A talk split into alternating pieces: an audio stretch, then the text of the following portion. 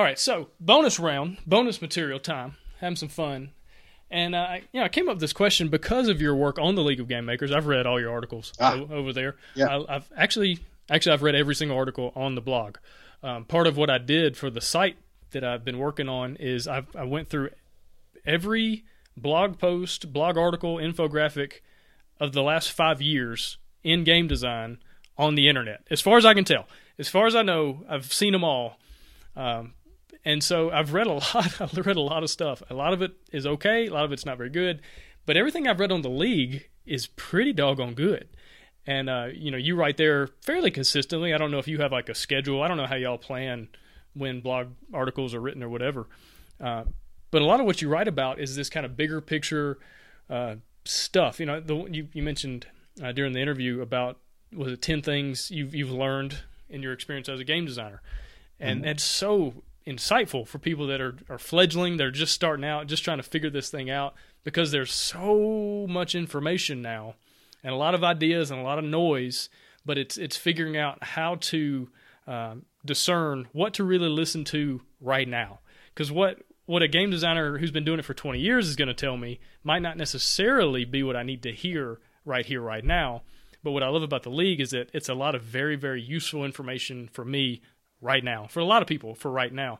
And so let's talk about, you know, the three or, you know, however many you want to come up with, but the three most important things for a new designer to know, to be aware of as you're just starting out, as you're just getting into the hobby. Ooh, okay. So, uh, well, I was going to ask you, do you have a master's degree in game design after all that reading? That's a that's incredible. I should. I'm gonna I'm gonna create a piece of paper yeah. and hang it on my wall next next at to least, yeah next units to, at least or something. yeah, uh, in the video you can see my wife's purses hanging up back there. I'll put it back there to make me look official for these Skype calls. so, um, first of all, brand new designer, be okay failing. Um, expect your level of success, successful games to failures, um, one success for every 10 designs you make. If you can do better than that, that's outstanding, but don't expect to. Big, big hangup that new designers often get is they came into design because of an idea. And that one initial idea really sparks all of their effort, all of their interest, and it really um, crafts all of the way that they describe how they they think about design. So they they come into the circles, they are posting on Facebook, they're coming to the events, and they're saying, "I'm here because I want to get this game published." Not I'm here because I want to be a designer. They're there for that one baby. They've got that that magic thing that's really driving them and they're 100% convinced that this is it. This is the hit, this is the next big thing. It's just like this, but it's better. Right. Um, the next monopoly. It's, it's with a twist. Yeah. Um, it's nobody's ever blank. Um, and so a lot of times I, I kind of nod my head and I'm like, yeah. And there's there is a very good chance that yeah, you might be able to get this game published. But I don't think that's how people should think about the field. I think they should go into the field saying, I'm not here because of this game. I'm here because of what I want to be. I'm here because I want to be a designer. And some people aren't sure of that. They don't know that role and so they come into it saying well i it's all about the game. I'm not sure if i want to self-publish or if i want to uh, pitch it to a publisher. You need to figure that out. You need to figure that out right away. And don't do anything else until you've made that decision. Um, i have talked a lot of people out of self-publishing. And you might think why? You know why would you talk people out of self-publishing? And there are a lot of people who go about going through the process, building a game, going to Kickstarter, and getting their game made and losing money. Losing lots of money. Also, not necessarily getting the game into wide distribution. And this happens, it happens really, really frequently um, to the point where the the only reason why their Kickstarter succeeded was because they set their they set their level too low. Uh, they people didn't pay enough money for the game. It wasn't enough to cover all the shipping. They didn't anticipate all of the additional expenditures. All kinds of things that go into um, self-publishing. Plus, it's you're running a business. Yeah, absolutely. People don't understand. You're starting a business. Yeah, they're not necessarily thinking that when they anticipate how they will go about self-publishing. So, um, know your role. Um, be ready to fail. Commit to what you, your role is, and not to that one individual project. The one individual project should not not define you. Um, uh, yeah, let's see. Did it? You wanted how many things did you want? Three. These are I'll take I'll take them all, man. I'll take a hundred if you got a hundred. Oh. You know what I mean? But don't feel like you got to come up with things. Just you know, I just want to know from your experience, you know, what you what you would say are the most important things. And I think what you've said so far is extremely valuable. Uh, it's what every new designer coming in should hear. You know, should be required required reading, required listening. Is when you get yeah. started. Oh man, let let go of that baby and and quit getting offended when people tell you you have an ugly baby. If you want to be a designer, you have to be able to listen to very critical feedback and learn from it, grow from it, throw things away, change things, whatever.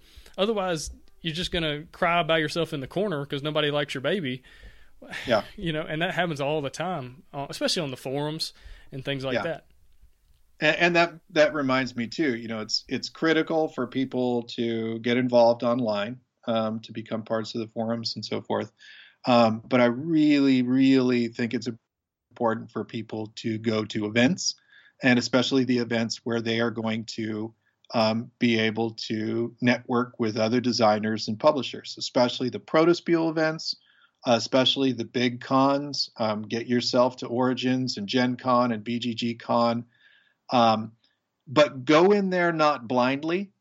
Go and read all the stuff that we've put on the league. Uh, read James Mathe's blog. Uh, read all the stuff from Jamie Stegmaier if you're interested in self-publishing, especially. Um, lots of lots of blog sources out there, lots of stuff on various forums. Um, but then go to the actual events and realize that this is a human endeavor. This is a human endeavor carried out by people through human interactions and you're going to have to go in there and you're going to have to talk to these people you're going to meet them and you're going to you're going to find out um, how you fit in um, because you'll need to fit in in some way to become part of this industry absolutely it's such a community based industry you know where, where people know each other you know people that design games and go to all these conventions you, you just you kind of know each other. You know the games that people are working on. You know the games that they've published in the past. You know even like specific mechanics that they're good at or known for or whatever. Uh, you know people talk about Stefan Feld and different things that he's done. And as soon as you say certain names, you immediately think certain things because this industry is not crazy big. Um, but at the same time, it's getting noisier and noisier. And so if you're not doing those things, you're falling behind. If you're not interacting with people in the industry, you're you're going to be on the outside looking in. Uh, yeah, absolutely. Yeah, uh, that reminds me of one more key one too. You're a new designer, play games. Play a lot of different games, play different styles of games. Make sure that you absolutely know all of these kind of key landmark games. If you've never played Magic the Gathering or Dungeons and Dragons, you need to. Um, you need to play all the big Euros and you need to play card games. You need to play Bang. You need to play player elimination games. You need to play um, war games, all kinds of different games, and find out the style of game that you enjoy, the type of game that uh, you want to design, and make sure that there's a place in the market for what you can make, um, because you, your game that you make is going to fit in there somewhere. Absolutely. You know, if you're you're listening to this um, on the Board Game Design Lab website, if you go to the specific topics and then the just getting started page, there's actually links that take you to lists of games you should play as you just get started. Out. So if you're wondering, well, I don't know what to play, well, go there and it'll give you uh, names of games and, and why you should play them because you shouldn't only be playing great games play really bad games too. Play games that are awful so you can learn not to emulate those types of games. Play games that have lots of interaction. Play games that have no interaction. Uh, you know play as many diverse games as you can. And another thing watch people playing great games. Kind of sit on the sideline and watch as they engage and watch as they're going through this experience and, and see what about a certain game makes them get excited. You know, are they on the edge of their seat? Are they sitting there looking at their phone? Like, how are they engaging with this game? And then figure out how to emulate that experience for your own games. There's, I mean, that the value in that cannot be understated. And playing games and, and, and just getting to know games in general. Strongly agree. Absolutely. Well, cool, sir. Well, you got anything else? Um, Have we hit it all? I, We've seen it all. I think we've we've got enough content here. I feel I think, good about uh, it, man. I really, especially yeah. this is the bonus round. You know, this is the extra. This is the the DVD, you know, extra bonus features and all that good stuff, man. But man, Luke, I really appreciate your time. Thank you so much. Oh, yeah. Congratulations for the success you've seen so far. I'm really excited about your game coming out. Uh, comes out tomorrow, so by the time people are listening to this, Energy Empire will be on sale at your local game store and, and online. So go check that out. Uh, people are saying it's it's one of the best of 2016. I haven't gotten a chance to play it yet, but I look forward to it. It looks like a very interesting game, and hopefully, I won't bring nuclear fallout to the planet when I play. Well, but if if I do, maybe I'll win. It's it's only temporary, and uh, you can always go back and do it over again later, differently. That's true. So, the good news is it can go back in the box. On. Yeah, we're really proud of Energy Empire. Really excited about it, um, and uh, looking forward to seeing it on shelves yeah. all over the world. Absolutely. All your all your hard work is finally, you know, you see it on the shelf and it, it, pays off. You know, you feel like, man, all that time we put into it, there's the the finished product. That's awesome. Well, thank you very much. Yeah, man. Have a good night, and I will talk to you again later. Okay. You take care. See you.